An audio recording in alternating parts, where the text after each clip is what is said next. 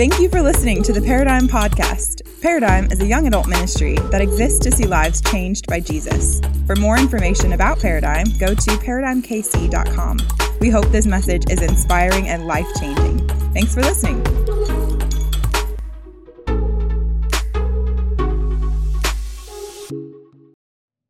Okay, so normally we're sharing a whole bunch of songs, we're weaving our story in and out. Tonight we're going to do this just a little bit different. We're going to we're just going to kick it. Family style, you know what I'm saying? Sometimes people are always like, "Oh, we can't really get too close and too intimate when a lot of people are in the room," but I think that's a lie. You know what I'm saying? So here we are, uh, abundant life paradigm, massive living room, and that's what we're going to do tonight. Um, so everyone has a testimony, has a story. We're very grateful to be able to share ours with you tonight. Um, a little bit about us, just even how we met. Um, it was 2013. I am at the International House of Prayer. Sasha is in Kona, Hawaii, and she happens to be in town visiting. Her mom asked me, Can you come lead worship uh, at an event? And I'm like, Sure, at their house. It was just at their house. So I walk in, now listen, I'm kind of seeing a girl at this time. I'm pursuing her. You know what I'm saying? That word's got so many connotations to it. What's that mean, Jordan? I'm pursuing this girl. And um, and I think it's kind of you know what I'm saying. We're not official yet, but we're getting there. And I walk in to just go lead worship. That is where my heart was at. I am here to bless God and lead the saints in praise. And um, and and and here goes Sasha. I get done with the worship set. Somehow Sasha had just started singing and songwriting, and her mom says, Hey, you should get up and, and sing one of your songs. So I'm just chilling with my homie. Sasha walks up to the front and she sings her song. And I was like, Oh my God, that's a rap for me. Wow. and it wasn't even just like, I mean, listen, there's, there's good voices everywhere. Do you know what I'm saying? Anyone can come and, and, and sing a nice song. But there was something about Sasha. I'm not trying to get all weird and over spiritual, but there was something about Sasha that I felt like I connected with. Now, that was really, really awkward, and I felt like I was in a conflict. Why? Because I was hollering at somebody else. And so, um, so then afterwards, Sasha, you know, Sasha's like, "Hey, thanks for coming," and I'm like, "Yeah." And then there was no like IG, there was no like IG DM or anything yet. You feel me? So I hit her up on the personal message on Facebook. And I pulled the whole spiritual card. I said, Sasha, it was really nice meeting you tonight. And I just want to let you know that you are so anointed.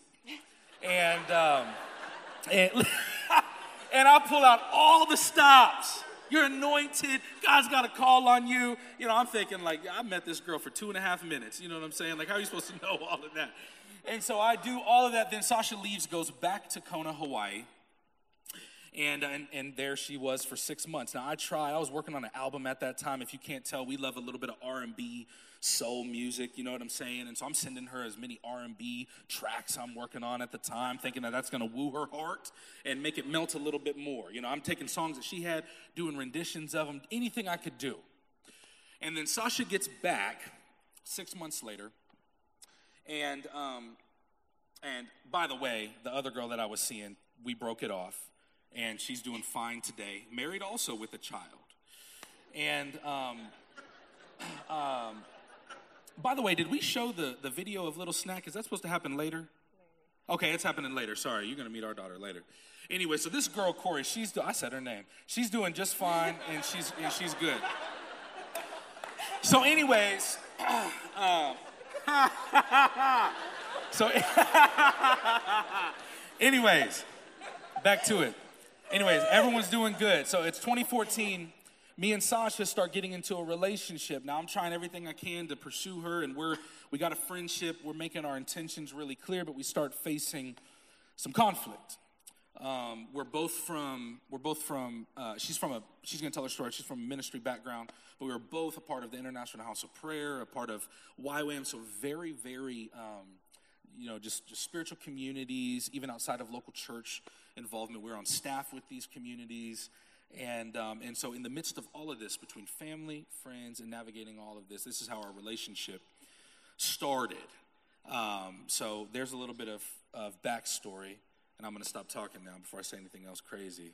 I'll let you jump right on in uh, to the goods. Oh my goodness! Wow, that was a beginning if I ever heard one. Um, Amen. So, as our as our story progressed, um, we definitely went through some rocky times, for sure. Like a lot of them. but I just wanted to kind of pose this question before we dive a little bit deeper. Um, has fear ever caused you to make decisions that you were not ready to make or even should have never made?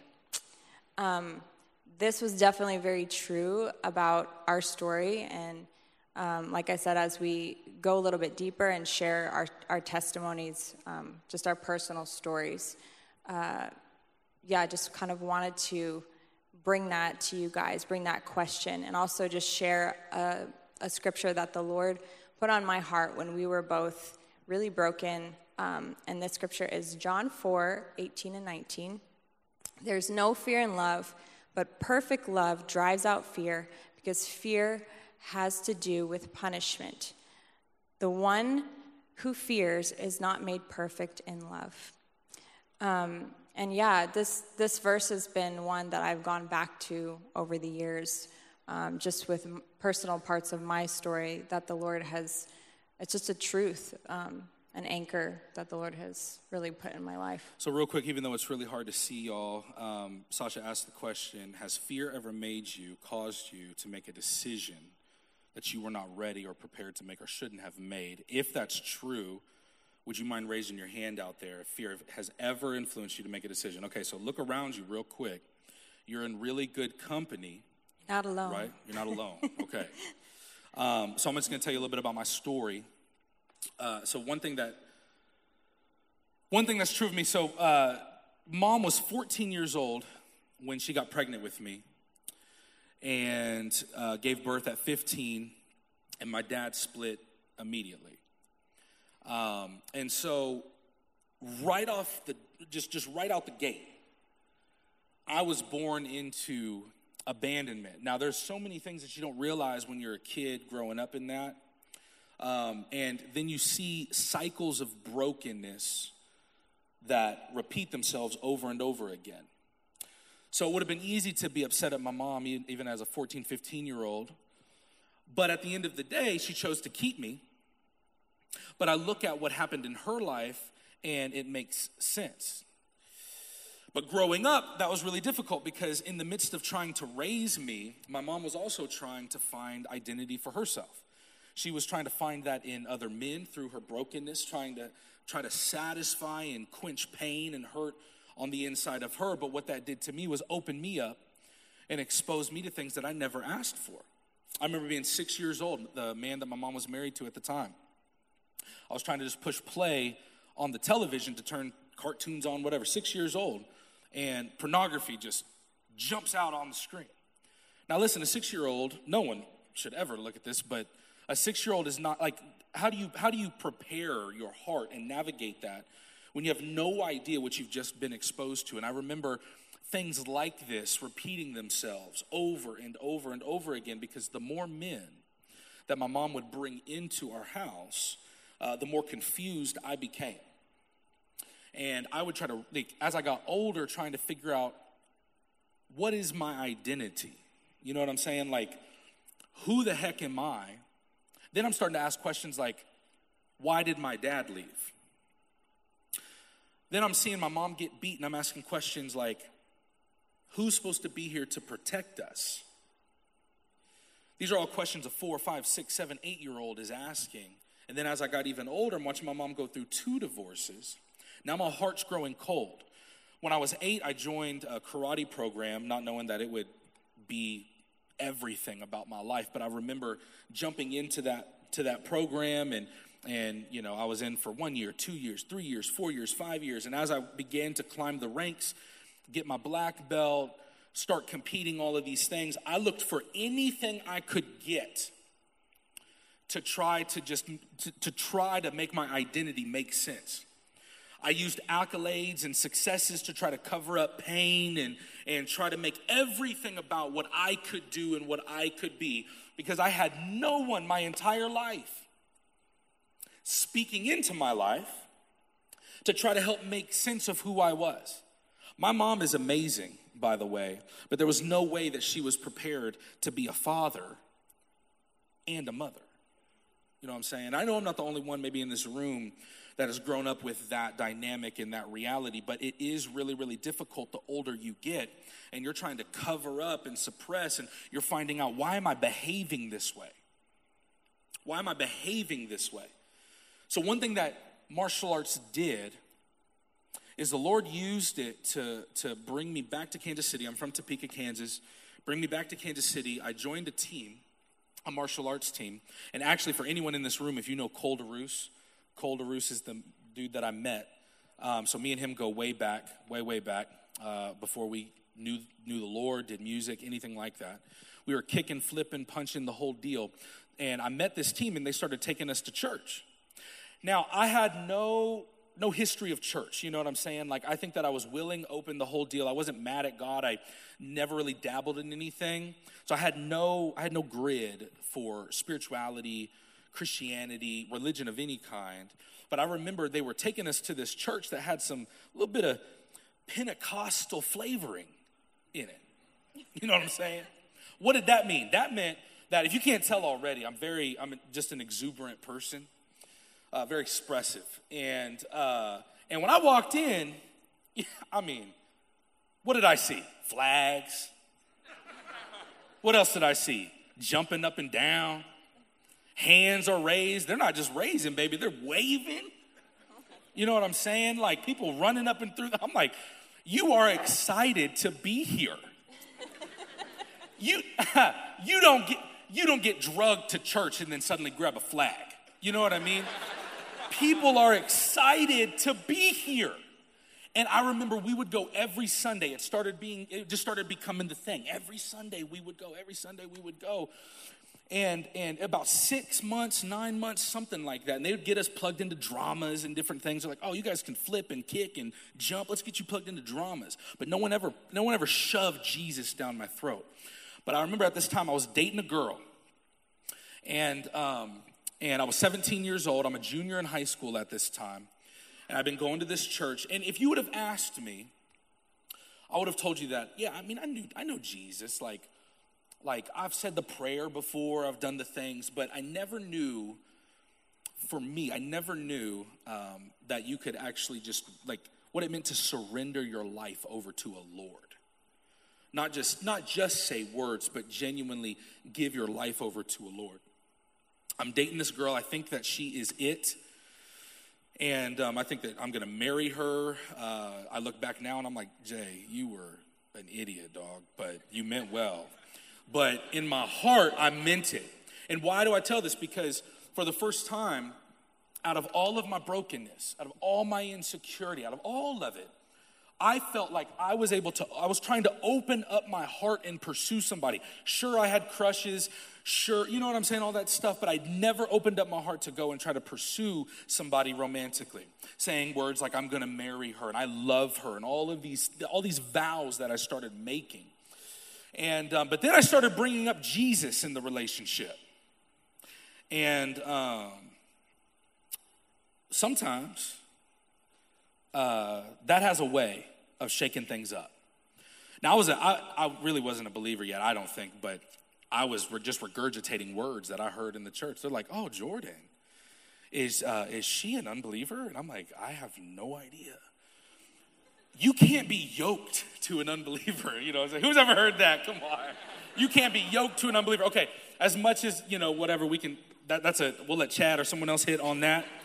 Uh, But I said that out loud. Her mom calls me and she's like, Don't you talk to my daughter about religion and spirit. I'm like, Dude, I'm just trying, you know, I'm trying to figure this out. I'm 17. I think I love her, but I also love Jesus and like, you know, whatever. So then it was February 17th. It was a Saturday night, 2007. How do I know that? Listen, I did, there's freedom here. I got saved the next day. That's how I know it. She breaks up with me over the phone. I'm actually chaperoning Cole DeRoos and his little girlfriend at their dance. And she breaks up with me, and I'm just devastated. You know, I'm in the car with Cole. Cole, man, like, she broke up with me tonight, you know? And I'm like, dog, I just, Cole's like, man, just cry. And I'm like, all right. And I just start crying. And I promise you can ask him this story if you ever see him. And so the next morning, I am feeling, you know, I send the, I send the message on Facebook or on text, whatever I was doing, and I'm like, I just believe that, what, da, da, da. But I remember that morning in worship, I felt the Holy Spirit start moving. Some just, I don't know what it was. Could have been the Holy Ghost, could have been, I don't know, I don't know what I was feeling. But for the first time, I felt void. I felt a massive, massive, massive void, and my heart was obliterated. And it wasn't just because she broke up with me, it was because for the first time, as a young man, I tried to open up myself, put my identity on the line, and then it just got all obliterated. And I was back confused all over again. That night, I'm in a garage in Bonner Springs, Kansas, because the church did not have a building, and the youth pastors were like, let's just open up our garage. So I'm in there, and I'm laying on my face doing the nasty cry. Nasty, snot, the whole deal. Now, that does not mean anything other than emotionally, I was so spent and so broken, and I had no understanding, no language for what I was experiencing. But I remember crying out to God that night. And I said, I'm tired of waiting on myself. And I think what I was trying to communicate was that if I get up from this moment, I don't, I don't know where this all goes, but I want you to be my Lord. Because I need healing. And for the first time, I feel a void on the inside of me. I genuinely feel broken. No one has given me language for this, but I feel hurt, broken, abandoned, lost, confused, all of that. And I'm gonna lay right here and I wanna confess you as my Lord with my mouth believe in my heart. And I remember getting up that day and miracle, whatever. But from that moment, I just remember beginning this journey of trying to, to, to follow Jesus. Let me fast forward a lot. Then becoming a Christian, trying to figure out what it meant to follow Jesus, I found that it was easy for me to see him as Lord it was easy for me to see him as a shepherd, things like that, but I could not connect with Father. But Jesus said, If you've seen me, you've seen who? The Father. If you've seen me, you've seen him. I only say, I only do, I only go, I only move how the Father. But I'm so I just remember being so confused, still finding moments of just like pain and all of that. Then someone brings up things like father wounds. And I was like, what is that? Father wounds. And I said, I can't be mad at a man that I never met. Do you know how many guys I have to get through before I get to my own father? I have to get to that guy who beat my mom. I got to get through this guy who abused my mom, who cheated on her, abused me. You know what I mean? I got to get through all of these guys. And how can I be upset at a guy that I've never met? I'll never forget walking through so much forgiveness from all these other guys and and I'm just like, okay, I feel free. And I remember one night I broke down at a service because people were talking about the heart of the Father. And I said, What I'm actually afraid of is that you will leave me. I said, All these people that are out here praying, Daddy, God, and all this stuff, I'm like, ugh, I cannot relate. I have never called anyone dad, daddy, papa, whatever my whole life. And you want me to connect with a God who is a father. And I just remember trying to force myself to do that, force myself, make myself. Until I looked to Jesus and I said, I have no idea what to do, but I feel like the Father is going to abandon me the way my Father has.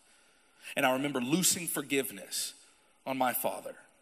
Still, I've never met this man, but I remember forgiving him and, and confessing that to the Lord and saying, Jesus, if it's true that if I've seen you, seen him, will you show it to me? Will you show him to me? Will you prove it to me? When I was 21, I had the privilege, I'm not going to tell this story all the way through, you can ask me later, but I had the privilege of meeting my father for the first time after 21 years. It was the wildest dynamic I had ever, ever experienced in my life. My grandmother, who I had met one time in the hospice, was dying.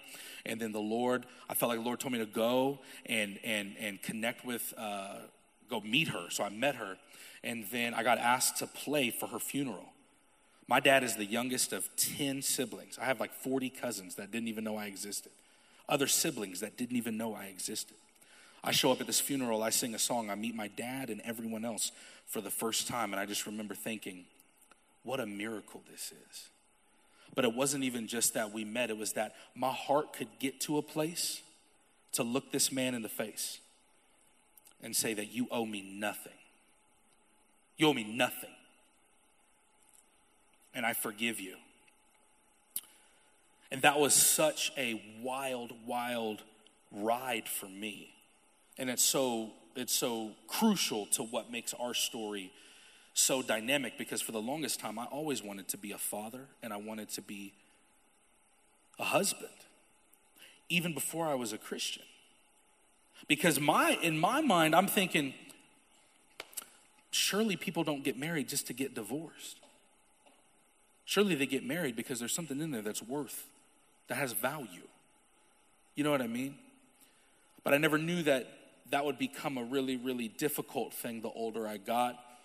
Um, but that is a massive part of, of my story and how that ties in to what Sasha is going to share. Um, but yeah, you know, it's just, it's, it's really difficult to lead when you've never been led before. Um, and we'll share more of those dynamics a little bit later, but I'm going to pass it off to Sasha so I can stop my oh, talk. So good. Um, I come from a very, very different, practically opposite side of the spectrum. I grew up in a Christian family, mom and dad both present. Um, there's three of us siblings. We're all super close. We grew up traveling all over the world and doing ministry together. I pretty much lived slash traveled to over 30 countries before I turned 18. Um, and a lot of my upbringing was really beautiful, uh, just able to experience different cultures and seeing the world and seeing the needs of people all over the world. Didn't matter what country you were in, the brokenness is all the same, and the need for Jesus is all the same. And so um, I had the great privilege of being able to be a part of those people's healing, um, really seeing them encounter Jesus for the very first time in a real way.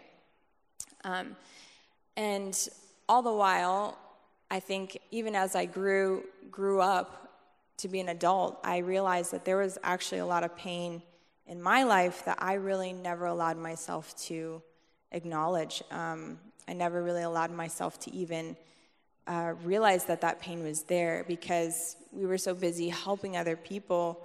Um, and I also just didn't really feel the permission. I never really gave myself permission to realize that there were things and issues and problems in my life that I needed to bring to the light. Um, I needed to share with people. I needed to get my own freedom from.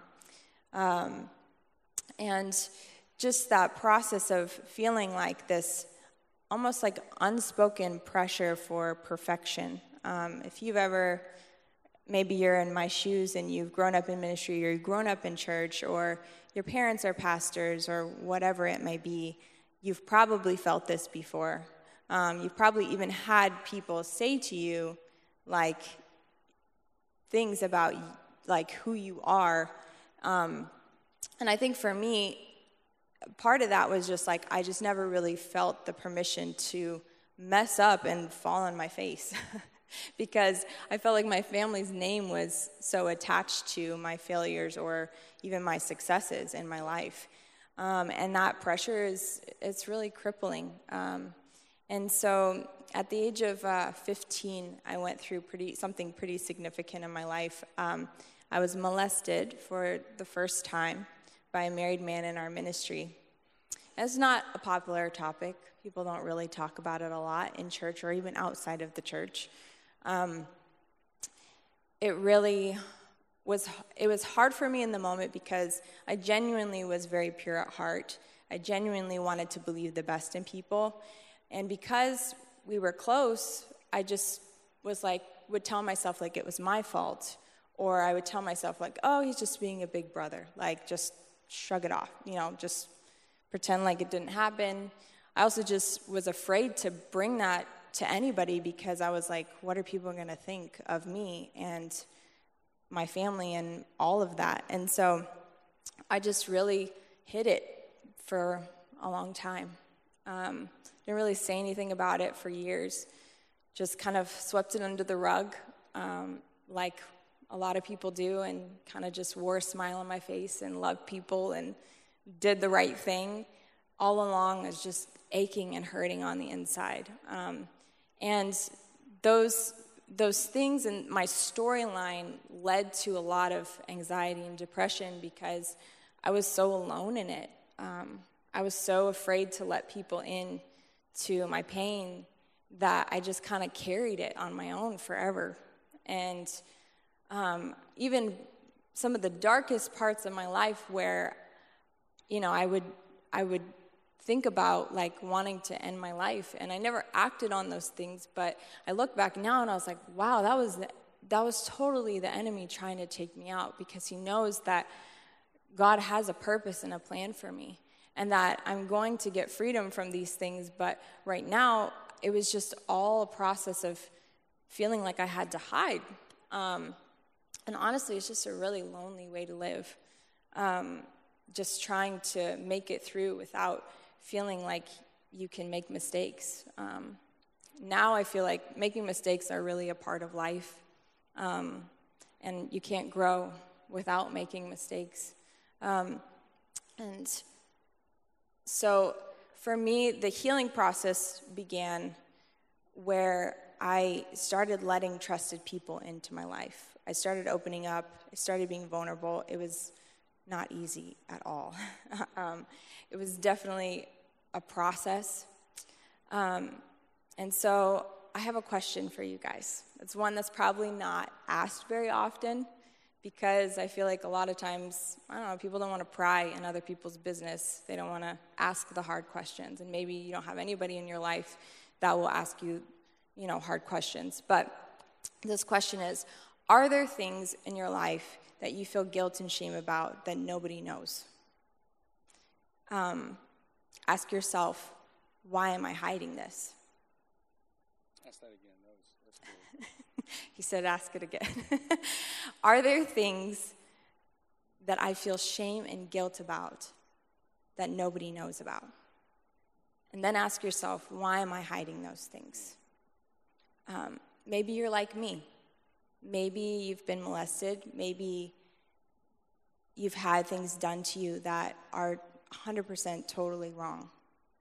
Um, as a woman, I really had to work through those things. Uh, they definitely brought in hard things with my relationship with my dad, as far as just trusting men in general, um, became very hard. And that eventually will reflect on trusting God.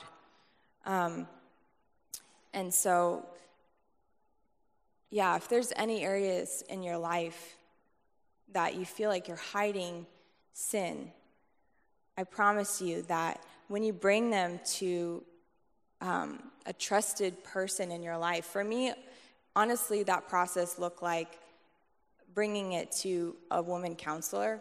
I talked through a lot of the things that I went through, and that woman actually had no connection to my family, no connection to people that I know. And so it gave me like this freedom to be able to actually share the real things that happened.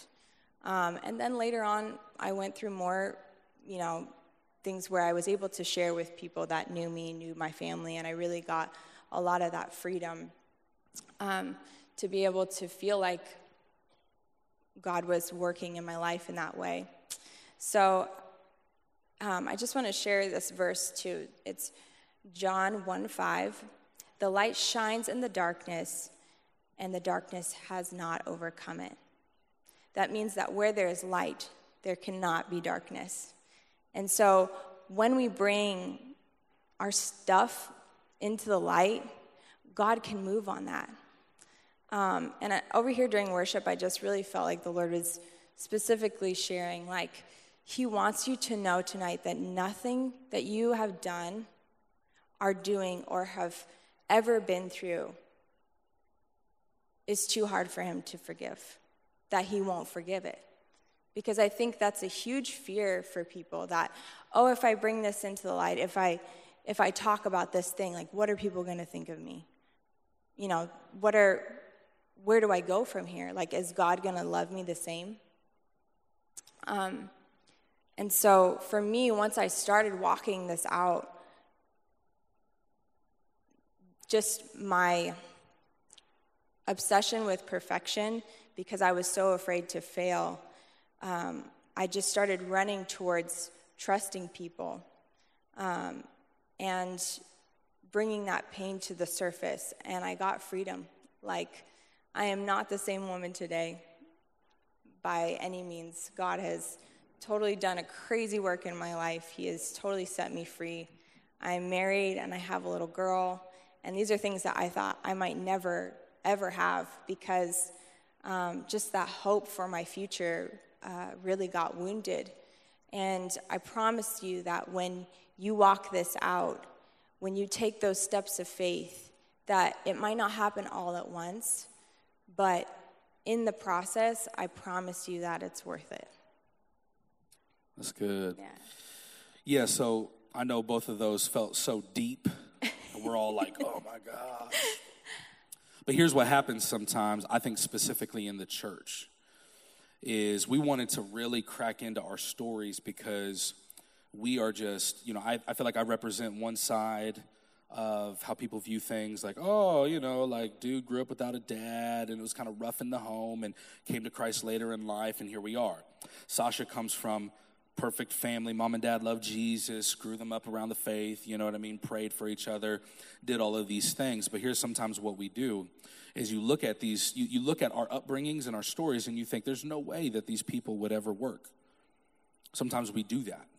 Sometimes we put labels on things and we go, I've talked with friends who gone through really, really horrible things in their life. And even after coming to know the redemption and the salvation of Jesus, the healing that can come from Him and Him alone, they still feel like, I can't marry someone that's not gone through what I've gone through. I want to tell you tonight that's a lie. That's a lie. Um, it was wild to be able to start pursuing Sasha because when we were in these communities, when we got engaged the first time, wow. we got engaged the first time. We found ourselves going through a season of what just felt like so much torment. We asked the question earlier Has fear ever caused you to make decisions that you weren't prepared and ready to make? Felt like it almost manipulated you, put, put your arm behind your back. I remember when we were in this thing and we were trying to, you know, we were dating, everything felt seemingly normal, normal fights, normal arguments, all of this stuff, but we would always be encouraged to break up or take time apart and things started getting really funky and jumbly. And then this is something that I was even sharing earlier with some of the leaders. I was like, when you get around, like when you're a Christian, sometimes you get around people who have been so jaded to bringing God into the thing because I do believe that the moment people try to say God said, you know, it kind of puts things in like a really weird and awkward manipulative place. But I just remember thinking like, well then how do we invite God into like doesn't he care about the biggest decision that I will make in my entire life next to following him? Does he not want me to talk to him? Does he not want me to pray about if I should marry Sasha or who I should marry? Dating started becoming so weird. Sasha grew up in the let me give you a purity ring at 11, you know what I mean? And not even knowing what that means. Where people just tell you no, no, no, no, no, but then you grow up in this culture where you're like, then I have no idea what to do when it's time, unless you want to arrange this thing for me. And I'm not throwing any shade on that. I'm just saying, if it's true that God's going to give us opportunity to choose, but that God might also want to share and speak into this thing. How do we do that? You know? So then by the time me and Sasha got engaged for the first time, it was the end of a November month. About 30 days later, we break this thing off. And that's when that scripture, Sasha broke it off, by the way. I was not on board. He was not. I was happy. trying to drive the ship. And, uh, and I said, Where's the captain? I'm going to drive it. And the Lord was like, nah. And, um, and what we had been facing at that time was building a relationship and a future off of so much fear. So we told you guys our stories. One of my biggest issues right? And this came all the way back from when I dated that one girl and she broke up with me the next day I met Jesus. I, as much as I loved Sasha, I gotta stand up because this chair is something. As much as I loved Sasha, genuinely in my heart for real, there was still this thing in me that said, I have to succeed because it defines who you are. You have to succeed. Now, let me tell you what. I was not ready to be a leader at all. I was so caught up in my own insecurity. I did not know what love actually was. I was showcasing a lot of behavior that just was not honoring in any way. Now, listen, don't hear what I'm not saying. It's not about trying to beg God to make you perfect so that you can be perfect, because that's impossible. We know that. But sometimes we try to do that. But I do believe that wholeness is something that can be attained. But it's not something that can be attained on your own. It requires Jesus Christ, His redemption, His power, His healing, what He can do. Now, when we got engaged, we were not there. That was my side of it where Sasha was still a trophy to me. And I hate, I hate that that was my mindset, but Sasha was a trophy to me. Why? Because all those years of winning accolades, trying to find identity, manifested itself over and over again in our relationship. And I began to apply pressure, pressure, pressure. Maybe some of you in this room been in a relationship, guys, you're doing all this insecurity stuff, or even women, you might be in and you've been and you've applying pressure and pressure and pressure because you just need it to work. And if it looks like it's not gonna work, then I'm gonna do everything in my power to see to it that it works. Why? because I need it to succeed. Why? Because I need it to fulfill part of my identity. And that is not Sasha's job. That's not her job. This woman has never been sent by God to perfect me, to fulfill me, to make me happy, to do all it, to heal me. That's not her job. I think we can partner with one another. I think we can pray for one another. I think we can, there's a whole, there, there's a reason why love is all of these other things. Because I promise you, lo, you don't want to be patient. You don't want to be kind. You do want to boast. You do want to set up a parade and march your way down when things start to get difficult. I believe that we can bear, believe, hope, endure all things with one another, but it is not this woman's job to heal my heart. I'm telling you right now. And that's what I was making her do. The day that we broke up, I went to the Lord and I go, God, what do I do? Because this is really hard. And I knew when we got that the day he proposed to me that I wasn't ready. Um, I knew that there were things in my heart, but I did feel pressured to say yes, so I did. And I was like, we're just going to make this work. And yeah, and we got in a huge argument, and I just went to the Lord and I was like, God, I need an answer, and a, an answer that I'm actually willing to obey you in. Has you ever gone to the Lord and you're like, God, tell me what to do? And then he tells you what to do, and you're like, I don't want to do that. um, and so I went to the Lord, and, and the Lord was like, Sash, like the foundation of your relationship is in fear. That's why it keeps falling apart. Um, and for me, I knew what that meant for me. For me, that meant there was so much hope that I had in my future and the direction of where my life was going to go that I was putting on Jordan's shoulders. Um, when we first met, I had just started doing music, like he said, and so there was still a lot of insecurities there. There was a lot of just not believing in myself, um, believing in my own voice. I was on that journey of understanding that. Uh, and so part of our you know story is that God used music to bring us together, and it was a really beautiful thing. But over time, I started to put my confidence in in Jordan, like he was going to carry me somewhere into my future and my hope and my dreams. And God was like, "No, you can't do that because if you do that, when it all falls apart or if anything goes wrong, that's all on Him." And I, I need to be the hope for your future. I need to be the hope for your dreams. Those things need to be in me. Um, And so made the decision that day and ended up moving to California for two years. Um, we were broken up during that time, and I had a lot of amazing community around me, and God did so much in my life in that time. Um, Amen. tag. I moved to California not long after that, not to chase her, but felt like that was what was next for me. And um, long story short, uh, obviously we're here today because we got back together. Um, and we reconnected in, in Los Angeles. And, um, and it was a really beautiful season. And a lot of that was because we were able to decompress, get ourselves around really healthy community, and begin to realize that the fight that we were fighting really was not against one another through this whole process. And um, oftentimes when we share this, um, a really big part of what I like to emphasize is that what's awesome about getting engaged twice, you know, if you've ever been engaged and broken it off, there's just like not a manual for what to do when you get the ring put back in your hand. That's tough city. Um, and then get, getting engaged again, I just remember me and Sasha were able to communicate with such clarity. We were able to progress and move forward with such clarity and confidence.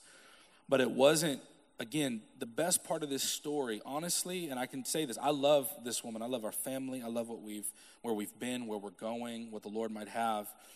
But genuinely, the best part, I think, of this testimony and the story is not that we got back together, it's that we were able to surrender and, and, and yield and find wholeness and healing to the place that we could, if that makes sense.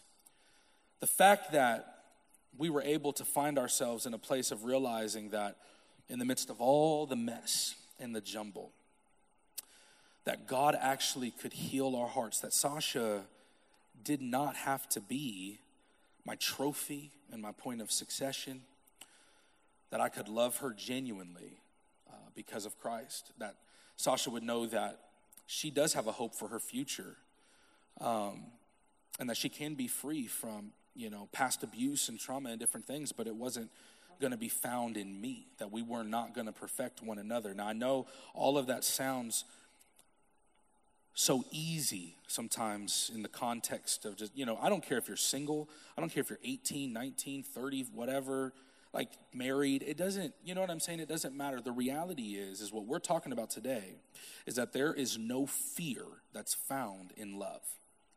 And so many of us have only known punishment and we've known condemnation. And when we mess up, all we see is a God in heaven who we think is, is just ready to attack us and pounce on us and point his finger at you. I don't care if you come from a good home or a bad home or a this or a that or a whatever. This is all level and even playing field when it comes to needing to know the love of Jesus. We all need that. I needed it. Sasha needed it. Our little daughter, Emilia, who's 14 months, is going to need it no matter how much we pray, no matter how good we do, no matter the mistakes, all of this stuff, there's going to come a point where she needs it. Back to our question Has fear ever caused us to make decisions that we were not prepared to make? Finding somebody will not fix your problems. I would like to tell you tonight, and I'm sure that they will share this many times. Getting married does not fix a thing. It will rub you in every way and pull out the best and the hardest. We need Jesus. We need Jesus. Now, I want to tell you that you can find healing tonight. You can find healing tonight. And some of you might not even know Jesus, or you might have been like me, man, I've been coming for a minute, man. I've said the prayer a million times, I've, I've done the stuff, but man, you said something about surrender, and I don't really know if I know that.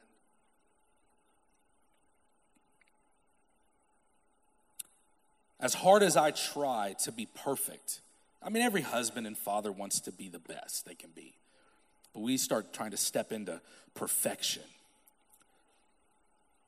And as hard as I could try to do that and showcase love, I can't. But there is someone who can. We all know who that is Jesus. Now, when he came, he showcased perfect love. He was on a mission to do many things, but one of those things was to reveal the Father. Knowing that the will of the Father would lead him to bearing a cross, but that then he demonstrated his love for us. It was his joy to go and die to make a way for us. And then power was demonstrated when he was buried and rose again from the dead, conquering hell, death, and the grave, making it possible for us to know healing on this side. Redemption, salvation. We know what sin does it separates us. It creates chasms that, that, that push us further and further and further away. Sasha said earlier if there's anything that's in the darkness, tonight there is going to be an opportunity for you to be able to receive prayer. Tonight, there's going to be an opportunity for you to be able to receive this gospel message if you've heard it a million times or if you haven't. We want to sing a song for you this song is called Stars. It's not a worship response song, they'll come and do that. But it is a song that means something really dear to us because if you listen to the lyrics or if you don't catch them tonight, you can go listen to it wherever you listen. But it's a song that we wrote with a dear friend um, with the hopes that in 50 years, for the people who are single, married, whatever it is, that, that the choice to love and the grace to be able to do that is made available through Jesus. When me and Sasha write songs about romance, underneath all of that is this hope that someone might hear it and hear something different within it. We play a lot of secular venues and a lot of places where people would never step into a paradigm, but they might find themselves somewhere else listening to these songs. And we always hope that the Lord will sow seeds. Tonight, the encouragement, even as we go into uh, this song and then after that into response, the encouragement is to know that there's no fear in love. And if you have been traumatized, if you have been tormented by fear, I want you to know that there's, there's power in Jesus to heal you, to set you free, to liberate your heart. Not even just so that you can romantically love somebody else, but so that you can love the person you're sitting right next to.